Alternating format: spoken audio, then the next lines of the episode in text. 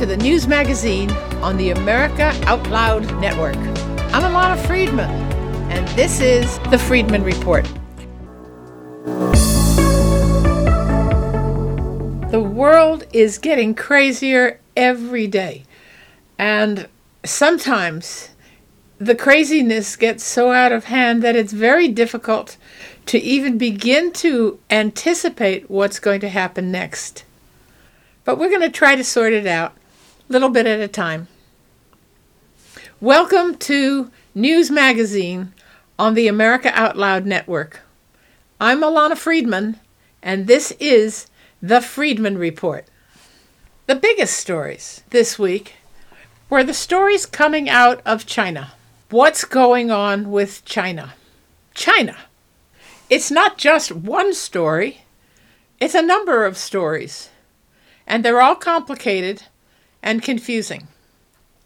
So let's begin with the U.S. China negotiations on a new bilateral trade agreement.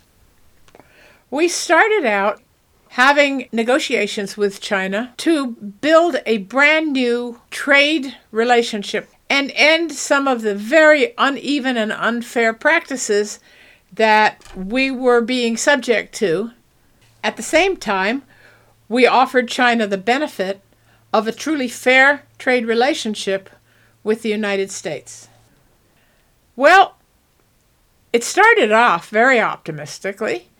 And President Trump and President Xi Jinping both seemed very optimistic. And yet the talks are faltering, and the American people are having a hard time understanding why. On the left, they blame Trump. They say his he's a terrible negotiator. They say he doesn't know what he's doing. They say he's negotiating badly. But the truth lies somewhere else entirely.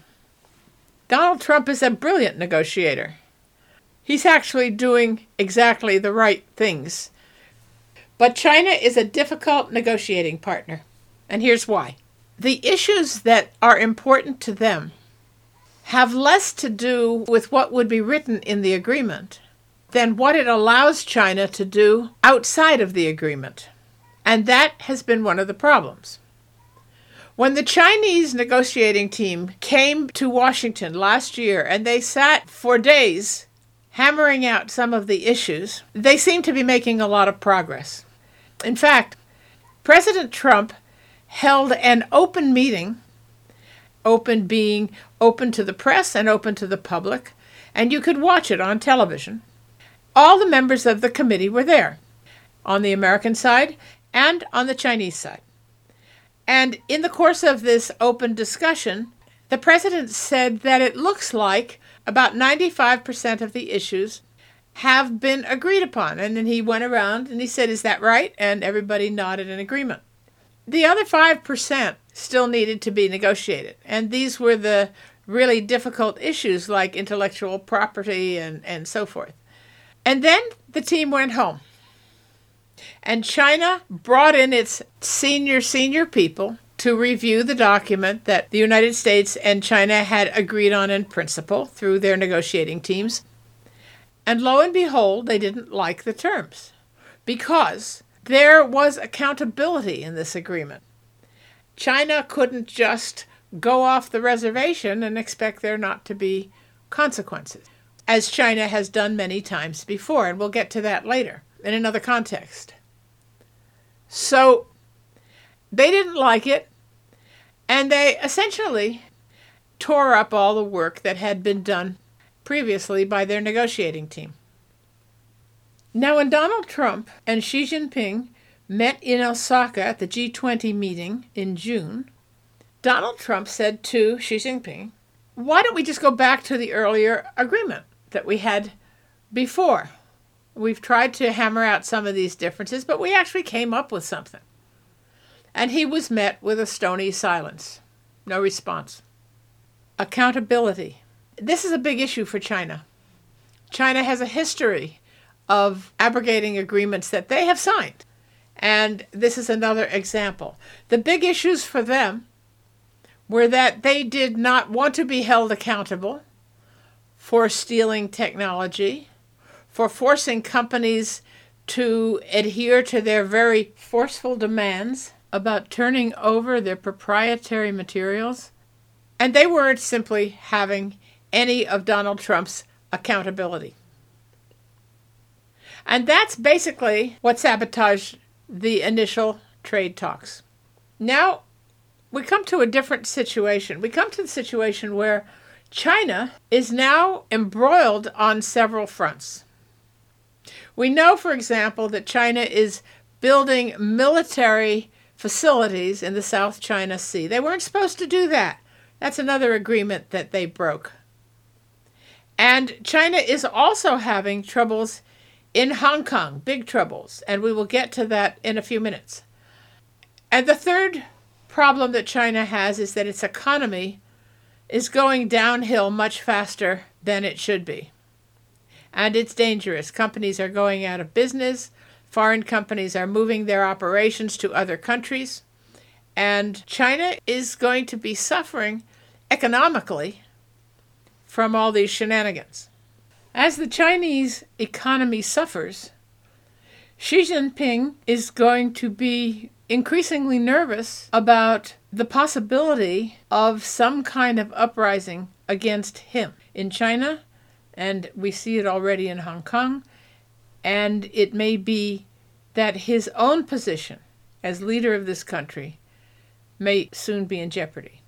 So you see, it's complicated. And as for the tariffs, China has responded by saying we will no longer buy any American farm products. But the truth is that they can't get the kind and quality and amount of soy, for example, from anywhere else in the world than they can get from the United States, who was their chief supplier.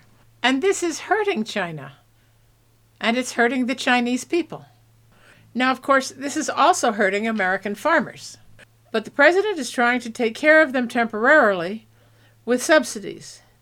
And hopefully, I believe he hopes, that the situation will resolve itself in a favorable way for everybody. But then you have Hong Kong. So that's a big story as well. In Hong Kong, as we've talked before, this is probably the third or fourth time we've talked about Hong Kong because this is something that's been going on for almost three months. People of Hong Kong were very upset when their government, which is not elected by them as it was supposed to be, but was appointed by the Chinese government, decided to put an extradition law on the books to be approved and implemented.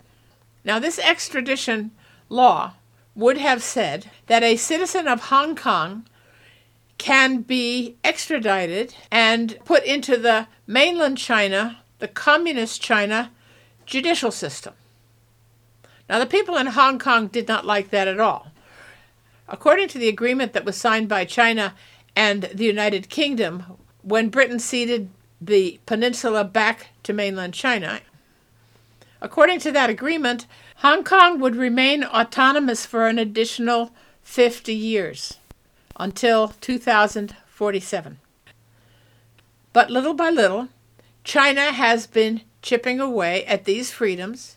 The people of Hong Kong are not allowed to elect their own government. And the executive director of Hong Kong, Carrie Lam, was never elected by the people of Hong Kong. She was appointed by the mainland Chinese government. Now, that wasn't the agreement. That was not what China was supposed to do. That's not what Hong Kong was supposed to be. And the people of Hong Kong decided they had had enough. So they began to demonstrate. Now, from all accounts, these demonstrations were peaceful. At least they started out that way. People gathered in the streets and they held up signs and they chanted slogans, but that's all they did. And on one Sunday, a million people came out into the streets of Hong Kong to demonstrate their displeasure with what the government of Hong Kong was doing. The demonstrations went on for weeks. It's already been it's been a full 9 weeks since these demonstrations began, and the demonstrations have gotten bigger, different, but always including this past weekend, the demonstrations began peacefully. In this past week, the demonstrators, thousands of them, took over the Hong Kong airport. They took it over. They occupied it peacefully. What the demonstrators have succeeded in doing is to shut this airport down. All flights were canceled. This is a big deal, and I'll tell you why. The Hong Kong airport is the eighth busiest airport in the world. 72 million people go through this airport every year. And there are 1,100 passengers and cargo flights every day. I saw a photo of a large handmade sign that demonstrators held up at the airport this weekend. It said, Sorry for the inconvenience. We are fighting for the future of our home. And that says it all. They don't want the violence. They don't want the confrontation with the police. They have lived all of their lives in freedom, and they don't want to lose it. But China isn't having any of it.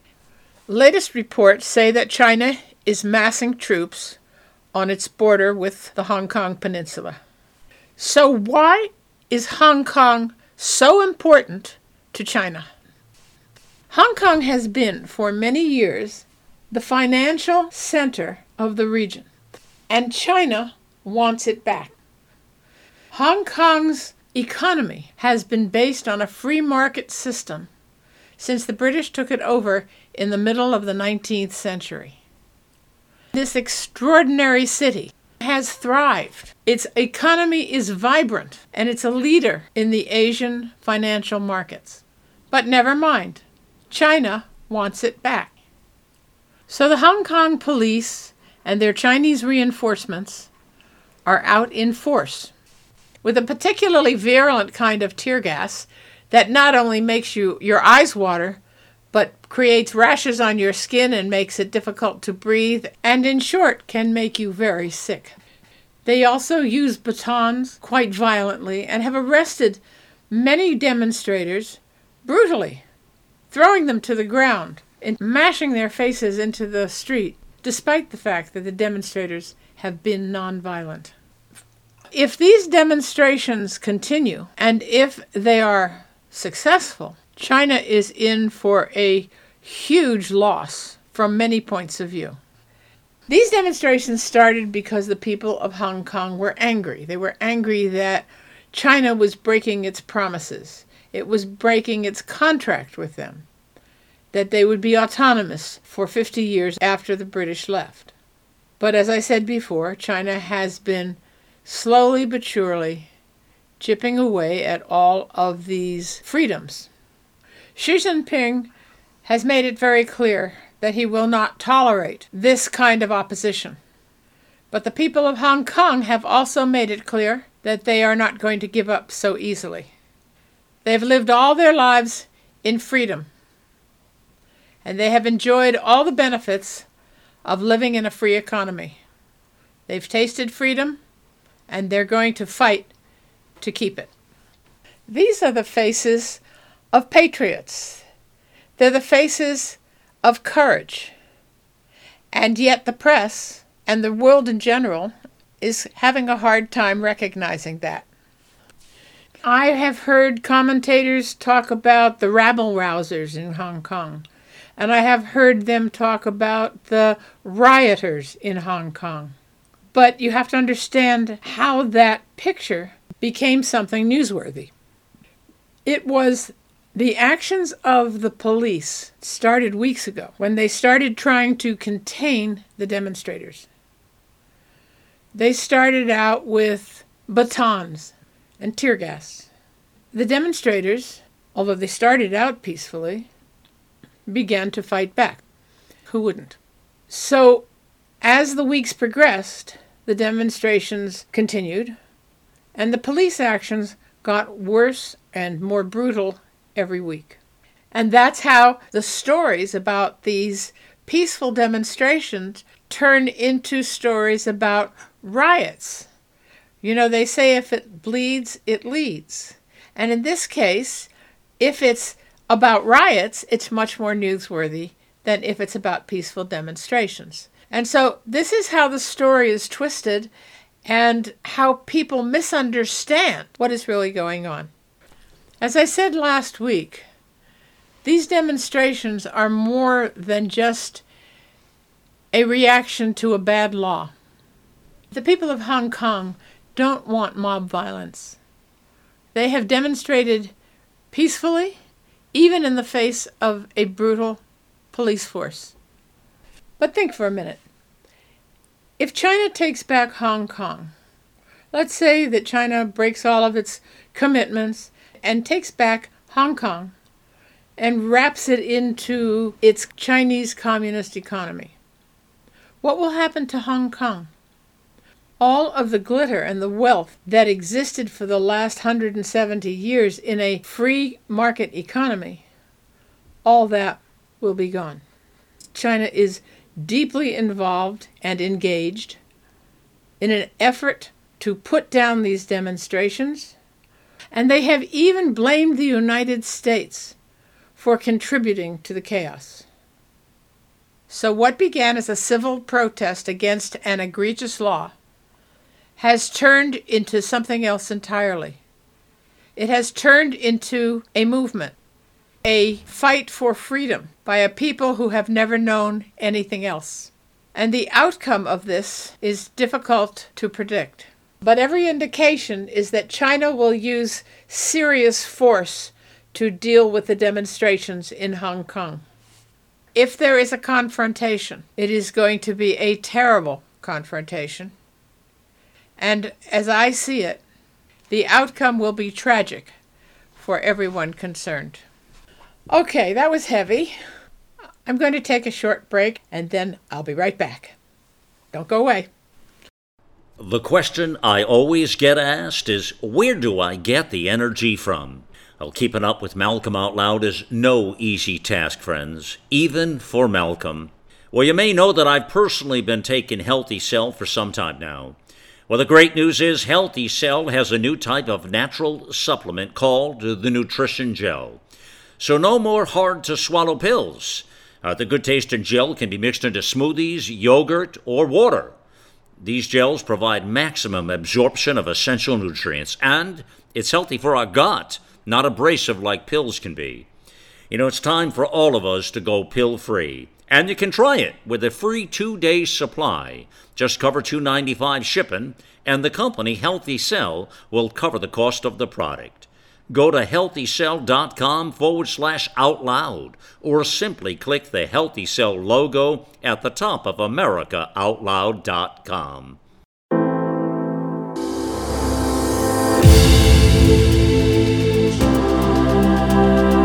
As we say, let the silent voices be heard. Shadow banning, editing, censorship, blocking, and adherence to political correctness are seen as serious threats to our God given right to free speech. Suppressing free speech, the very cornerstone of our society, is not in the best interest of our listeners, readers, and those who provide our content. Welcome to the new era in communications America Out Loud Talk Radio.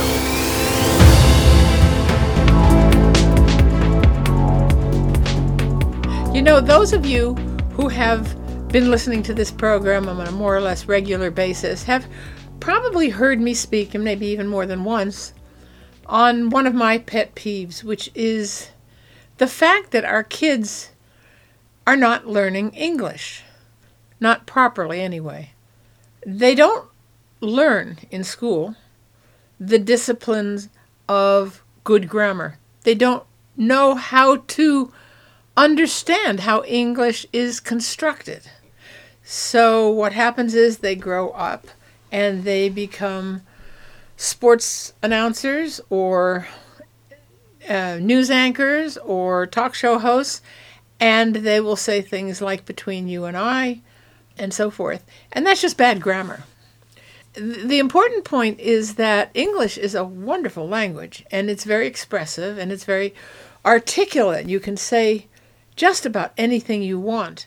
But our kids have been so badly educated in the structure of the English language, I'm not convinced that this isn't part of the reason that they've made up a language of their own.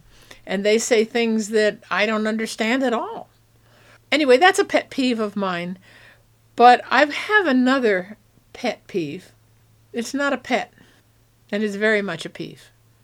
I am angered by the way people misuse the language or weaponize it in such a way that it becomes dangerous. Language becomes dangerous and inspires people to violence, not because the words have any special particular meaning that somehow stimulates a part of your brain to, to violence, but that the associations with the words are misused to radicalize people and to spur them on to anger, which leads to violence.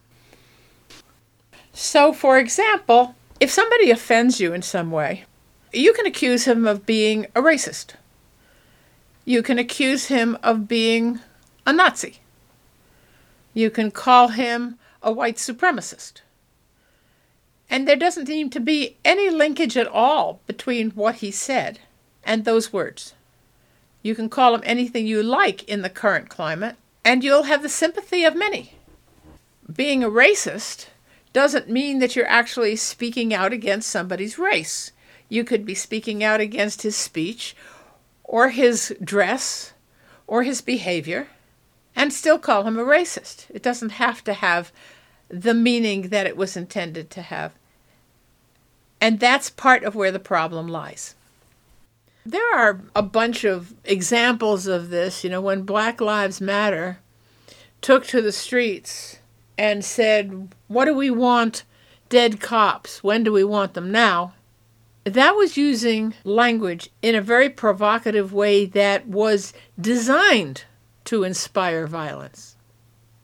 We've used language, for example, to demonize law enforcement. And now you have in New York City people who are running around in the streets attacking New York policemen, New York's finest. At best, it's disrespectful but it lowers the value of the service that the police can provide in a city like New York, which desperately needs policemen. So that's one way that words can be used to provoke, to inspire violence. But I want to talk about something a little different, something that infuriates me, something that I feel personally. I was um, given by a distant cousin of mine a genealogy that goes back probably 150 years. And I saw where my forebears came from. And one of the lines of my family tree came from a, a little town on the Latvian Lithuanian border, and many of them moved to Riga. Riga is a city in Latvia, it's the capital. And in 1941, the Nazis marched in, and all of my family, who was left in Riga, Latvia, were murdered, horribly murdered. So when Alexandria Ocasio Cortez says that the internment camps that we have on our southern border are concentration camps, and others follow her and repeat what she says, that they're concentration camps. I have a personal reaction to that. And I have to tell you, from my own personal experience, from my own personal life history and family history, that they haven't a clue what they're talking about. They're just being stupid. But in their stupidity, they are causing an enormous hurt to a great number of people, those who survive who were in concentration camps, or those who survived and lost parents and brothers and sisters and cousins and lost them to the Nazis. And that's another word, by the way Nazi. It's so easy to call someone a Nazi these days in this country. Oh, it's easy. It's just, oh, he's a Nazi. So and so's a Nazi. Donald Trump is a Nazi. No, he is not. You stupid people who call other people Nazis are beyond stupid. You haven't a clue what you're talking about. And that bothers me a lot because you throw these words around like confetti and you have no idea what it means to be a Nazi, what the Nazis were like, and what they did to the people of Europe, and particularly to the Jews of Europe. So I've asked Greg the storyteller, our old friend, to come and read to you an introduction to a book called Shalom Means Peace. It's a story about Israel. But in his introduction, he talks about his own experience in Nazi Europe. Now, this book, Shalom Means Peace, was written by a British uh, author by the name of Robert St. John. Now, those of you who are familiar with British nomenclature and are purists will rush up and say, oh, no, no, that's not St. John, that's St. John. That's the way the Brits pronounce the name St. John.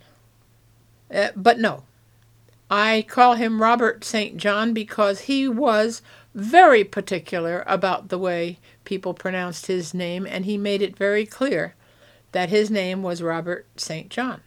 So that's what I'm going to call him. And I would like to introduce you to this book. The rest of the book talks about his experiences in Israel. Now, Israel at the time he is referring to in this section of the book was known in the world as Palestine. It was a colony of the British called the British Mandate of Palestine. So when he refers to what is now Israel, he calls it Palestine. And that's what he means. This is just a heads up for you because the word has, like other words we've been talking about, ha- the meaning has changed dramatically over the years. Okay, the section that Greg is going to read to you today is the introduction, and it talks about the author's experiences in Nazi Europe. So let me just go ahead and introduce you to Greg the storyteller. Greg, take it away. Shalom means peace. The story of unforgettable people in Palestine. Copyright 1949 by Robert St. John. To the children of Mishmar HaEmek, who never made the forest. To Yitzhak and Benjamin, who had just begun to live again. To David Courtney, who calls them such sweet people to the Polish rabbi, who was an old oil painting. To Joe, who was sure he was no damn idealist. To Rafi, the Sabra, who proved a theory. To Mane, the cannonball artist. To Zapora, bird in flight. And to others, everywhere, who hunger and thirst for shalom. This book is humbly dedicated. Forward. I am not a Jew, but Early in 1941, I was working in Romania as a correspondent for the Associated Press. King Carol had abdicated and fled. The Germans had taken over the country and were preparing their campaign against Yugoslavia and Greece and their attack on Russia. My local tipster was Alex Koller, the redactor of a uh, Bucharest morning paper, who kept me informed of what was going on behind the scenes in the Romanian capital. Alex Koller was a cultured gentleman, a scholar in many fields, and the best reporter I've ever known. He was also a Jew. Most professional men in the Balkans in those days were Jews. But by the start of 1941, many Romanian Jews had already gone south, aware that their country would soon be listed with Germany, Austria, Czechoslovakia, Poland, and Hungary as an unhealthy place for men of their religion. Yet Alex Koller never considered running. We had many arguments about it. I wanted him to try for an American passport. He waved the idea aside. When the Romanian fascist organization called the Iron Guard began licking the boots of the Nazis by staging pogroms, Alex Koller was one of the few Jews I knew in Bucharest who went about his business as if he were in no danger. At least twice a day, often 10 or 20 times a day, he came to see me to report developments. He gave me stories of King Mihai's connection with the Iron Guard, how he had attended meetings of the organization, even at the time these local fascists were plotting the overthrow of his own father. He gave me many exclusive stories. He had ways of knowing what went on, even in the king's secret chambers. And he had no fear. He refused to run, although the hot breath of the Nazis was already on the back of his neck. But one night, as I sat reading in the library of the villa I had rented on the edge of Bucharest, the doorbell rang. Was Alex Koller. His face was as white as this sheet of paper. In an excited whisper, he said, I am sorry to trouble you. I, I do it only for my wife and daughter. Uh, they are in the taxicab out there. I, I bring them here to see if maybe. Perhaps it's too much to ask, but one hour ago I, I heard about the plans. T- tonight the Iron Guard will make it the biggest pogrom. And I'm told by good friends who are not Jews that my name's on the list for tonight. It is not surprising, but it is my wife and my daughter I worry about. Uh, will you take them in? Will you hide them for me? It is much to ask. It may bring harm to you. Uh, this is our fight, not yours. But I-, I ask nothing for myself. If I must go as others have gone, it is as it must be. Uh, only you will take care of them for me, won't you? The man who built the villa was an eccentric. He built a four story house with music rooms, library, parlors, half a dozen chambers for servants, but only one bedroom. They said he did not like people. So there was one master bedroom, and no other. That night, Mr. and Mrs. Alex Collar and daughter slept in the master bedroom with the door locked from the outside. I spent the night in a chair in the library, reading Mein Kampf, with an American automatic in my lap and the bedroom key in my pocket. No one came. The next morning, Alex Collar made a telephone call. As he returned from the phone, his face was as white as it had been the night before when he made his speech standing in the shadow of the doorway. But what he reported made me happy, in a strange way. Happy that I'd been given a chance to save at least one human being from.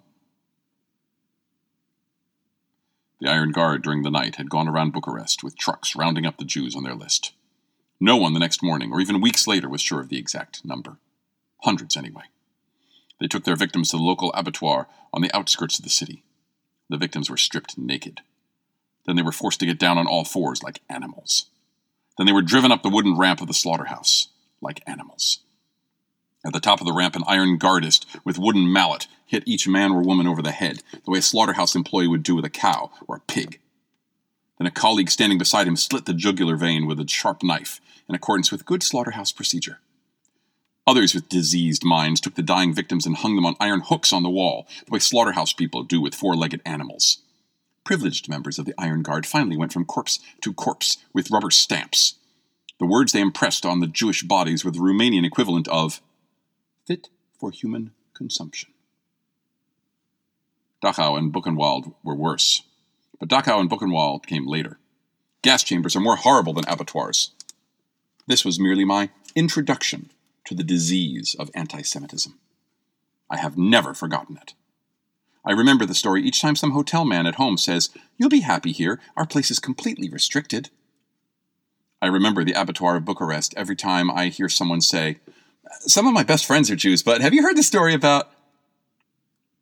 I remembered the abattoir of Bucharest when I decided to go off to witness the birth of a nation in the Middle East and watch it struggle to keep alive.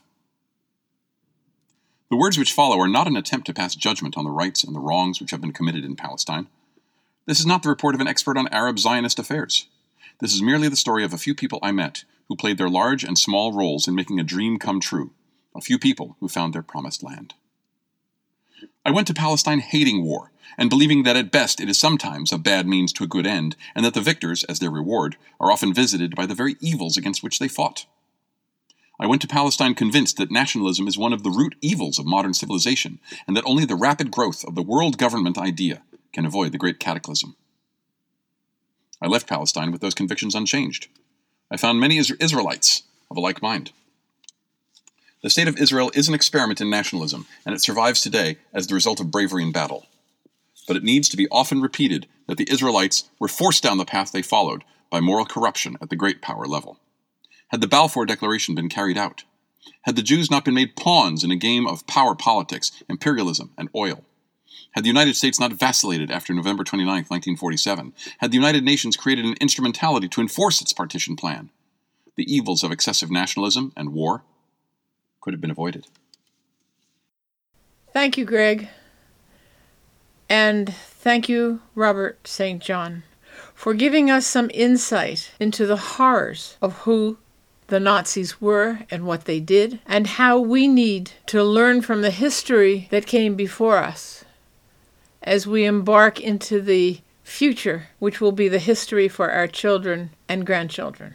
And if any of you know people who think it's funny or in some way meaningful to call someone a Nazi because they don't like the way he thinks. Remember this story and tell your your friend or acquaintance that they don't know what they're talking about and that they maybe should go and study a little history before they shoot their mouths off again. And maybe the next time you hear someone throw the word Nazi around and call someone in the United States, maybe an, an ICE officer, or maybe just somebody in conversation, or a congressman, or a politician, or just somebody they call a, an activist, you will understand that the words that they use are words which have such an evil connotation that even using them in reference to anything that is going on in America is criminal and it is unacceptable. Well, you can see I'm a bit passionate about this, and I apologize if I have taken it too far over the edge, but I want you to know that for me, it is important because I lost a large piece of my family to these evil people, these cruel, inhumanly cruel people. And I will never forget. And I hope now you also will never forget. Okay, now we're going to take another break, take a deep breath, and move on to something a little bit lighter. Have you ever been to the Iowa State Fair? Well, in the next segment, I'm going to take you there. And we're going to see some of the Democratic candidates who made their way to one of the best and brightest and fun state fairs in the country.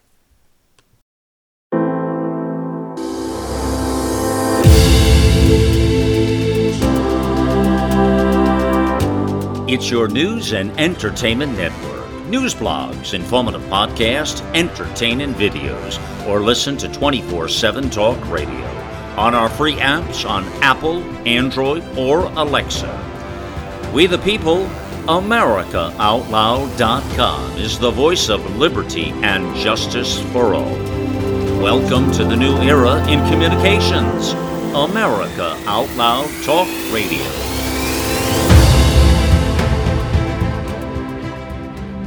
Hello, this is Lieutenant Randy Sutton, the host of Blue Lives Radio, the voice of American law enforcement. I am a 34 year police veteran. I am also the founder and CEO of an organization that stands behind injured and disabled law enforcement officers. It is called The Wounded Blue. Our website is thewoundedblue.org. We have produced a film. It is an important film. I urge you to watch it. The film details what happens when a police officer or law enforcement officer is shot or stabbed or beaten or disabled, seriously injured in the line of duty. Most people think they are taken care of medically and financially. The reality may be quite different. It is called The Wounded Blue Service, Sacrifice, Betrayed. The film is available on Amazon, iTunes, and the Microsoft Store. Well, it's the middle of August, and guess what that means? It's time for all the state fairs that happen all around the country. The big fair, the really, really big fair, is in Iowa, and I was there once, and it's awesome. Now, if you have never been to the Iowa State Fair, you really do need to get out there once in your life and see what goes on. Do you remember the uh, Rodgers and Hammerstein musical State Fair? Well, that was supposedly taking place in Dallas. There's a line there Dallas to donuts at your state fair. But the truth is, as I've been told, that the state fair was modeled after the Iowa State Fair, only Iowa didn't scan as well as Dallas. You can't say it's Des Moines to donuts, that doesn't work. So it got to be Dallas. But Iowa is the place to go for a state fair. The food at the Iowa State Fair, as I remember it, was unbelievable. Fried everything, fried chocolate, fried ice cream, uh, and and you know Iowa's a big pork state, so every everything pork is there. Uh, it's wonderful. Also, they have an exhibit there where you can actually see baby animals, baby farm animals being born. And they time the breeding so that the births will actually take place during the week of the Iowa State Fair. So why do I t- why do I mention this? Why am I talking about the Iowa State Fair? Well, for one thing, it's uh, it's a fun fair, and if you ever have a chance to be in Iowa during the second week in August, you really should plan to put that on your itinerary. But that's not the only reason. This is the last summer before the Iowa caucuses for the 2020 election cycle. And it's going to be a big election for president. And it's an important one. So all the candidates have been making their appearances at the Iowa State Fair. And some of them are funny, and some of them are not so funny. Some of them are a little sad. Bernie Sanders was there, for example.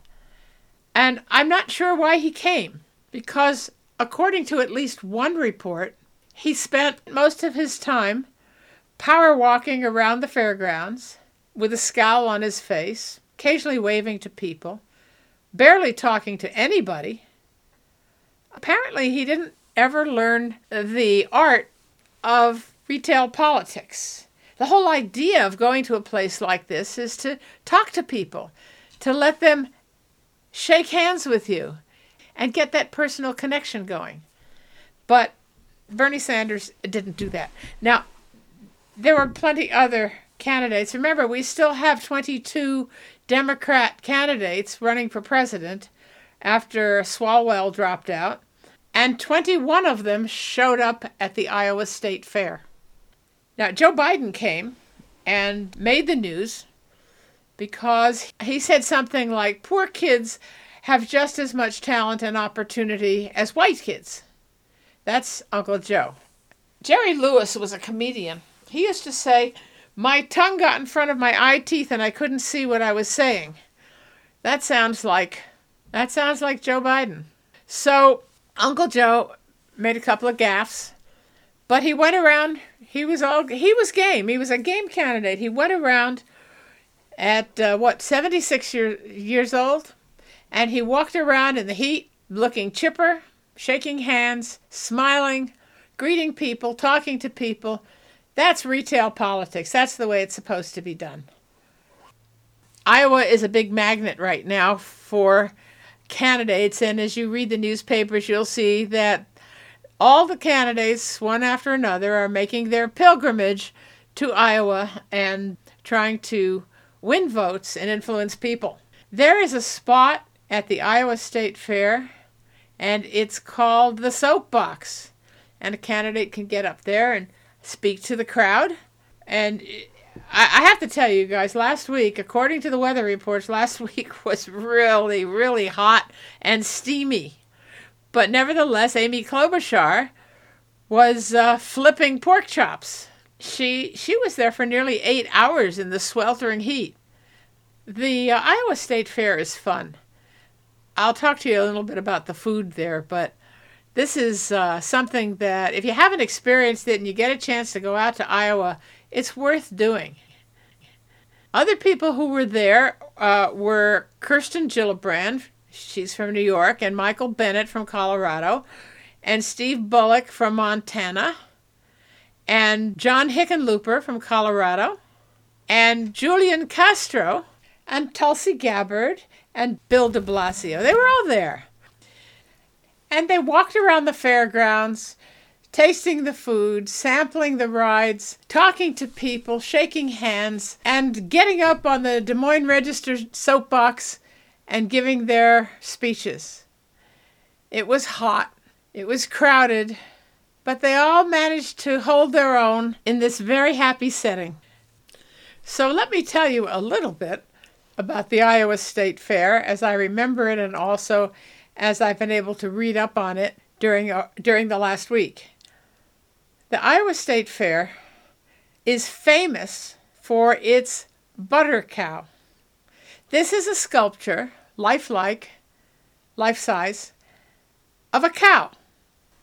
The cow is made entirely of butter. And it's it's just amazing. It's kept in a cool compartment. You can see it through the glass. And it's really every year it's a little bit different, but it's always a cow. And it's one of the displays that the Iowa State Fair is famous for. All the candidates had their pictures taken with the cow. And then you have the animals, and there are so many animals. There are all the kinds of farm animals you can think of. There is the area where the babies are born. And there are also competitions for the best wool, for the, the best uh, conformation of sheep and goat and chickens. It's all, and pigs, of course, pigs. This is Iowa. So, this is the, the sort of the basics of the Iowa State Fair. But to take you a little further, the most famous attraction of everything in the Iowa State Fair is the food. The competition for a place as a vendor at the Iowa State Fair is hot and heavy all year long. And the vendors work hard to create new and interesting and exotic and weird foods that they can sell at the Iowa State Fair. And only the best and the most creative and the most interesting and the tastiest have the opportunity to have a, a, a booth or a truck there. The amount of food, the the creativity of the food is just unbelievable. Every year there is a competition to bring new food to the fair. And this year alone, there were 50 new food and drink offerings. You know what the biggest the biggest draw for for the beer tents was? Corn dog beer. Honestly, corn dog beer. It sounds weird, but I am told it was delicious. I I saw a news clip on it, and it, everybody was saying how good it was. And then there's the food. Let me read you from the list of food offerings. See if any of these sound appetizing. Apple pie on a stick. Bacon wrapped deep fried Italian sausage on a stick. Brownie deep fried on a stick. Bacon crisp ice cream on a stick. Cheese on a stick. Mozzarella, cheddar, and jalapenos. Chocolate covered key lime pie on a stick. Caprese salad on a stick. And so, oh, deep fried Twinkies on a stick. Fruit kebab peach, strawberry, grapes, pineapple, topped with chocolate and nuts. Funnel cake on a stick. Ice cream on a stick. It's all deep fried. You got to remember that. Mushrooms on a stick, peanut butter and jelly on a stick, and so forth. Okay, so you get the general idea, right? And that's only a taste. There were 50 new items this year, including the corn dog beer. So, as I said, food is the big attraction here. So, what did the candidates eat? Now, there's a question. Well, let's see. Kamala Harris spent her time at the fair flipping pork chops and sharing recipes. So, I guess we know what she ate. And Cory Booker, who is a vegan, he found something that he could eat, which was deep fried peanut butter and jelly. Bernie Sanders had a corn dog. And Tulsi Gabbard, who is a vegetarian, found deep fried avocados and veggie corn dogs to satisfy her appetite. Kirsten Gillibrand, well, she was kind of boring. She settled for a two scoop strawberry ice cream cone. And there you have it. This is what the candidates ate at the Iowa State Fair. So let me go back to telling you about the fair. Well, first of all, the animals. The animals are just about every farm animal you can imagine is there. And they're judged. They compete against each other. And if you're lucky, you win a ribbon. A blue ribbon for first prize, red for second. And uh, I think yellow for third. I don't know. But the point is that it's a lot of fun. Now, if you're a kid and you want to see the baby animals, then you go into a, a, special house there and you can actually see baby animals being born. You can see chicks hatching. And if you're lucky, you can see a calf or a lamb being born, actually being born. So that's the Iowa State Fair. And it's an experience and a half, and it's worth going to if you happen to be in the neighborhood. We've talked some about the candidates going to the Iowa State Fair because it's pre election and they're all running to be President of the United States. And they come to the Iowa State Fair because, because the Iowa caucus will be the first contest, as it always is, in the upcoming presidential election.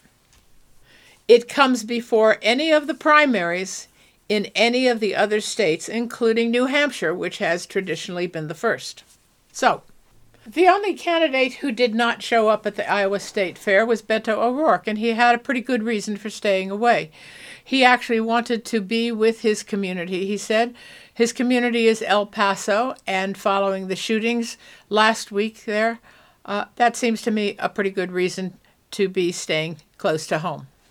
In any case, let's talk a little bit about the candidates because 22 candidates is really too much. I remember, and I've told this story before, but I remember in the last presidential election when the Republicans had a total at one point of 17 candidates.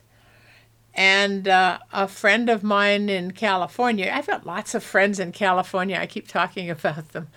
Uh, this friend said to me, Which of those clowns are you going to vote for? And I thought it was an incredibly rude question, but nevertheless, and I don't think I even answered it. But nevertheless, here we are with the Democrats having 22 candidates. And I honestly, between you and me, I don't think any one of them can hold a candle to Donald Trump on the stage, on a debate stage. But we'll see.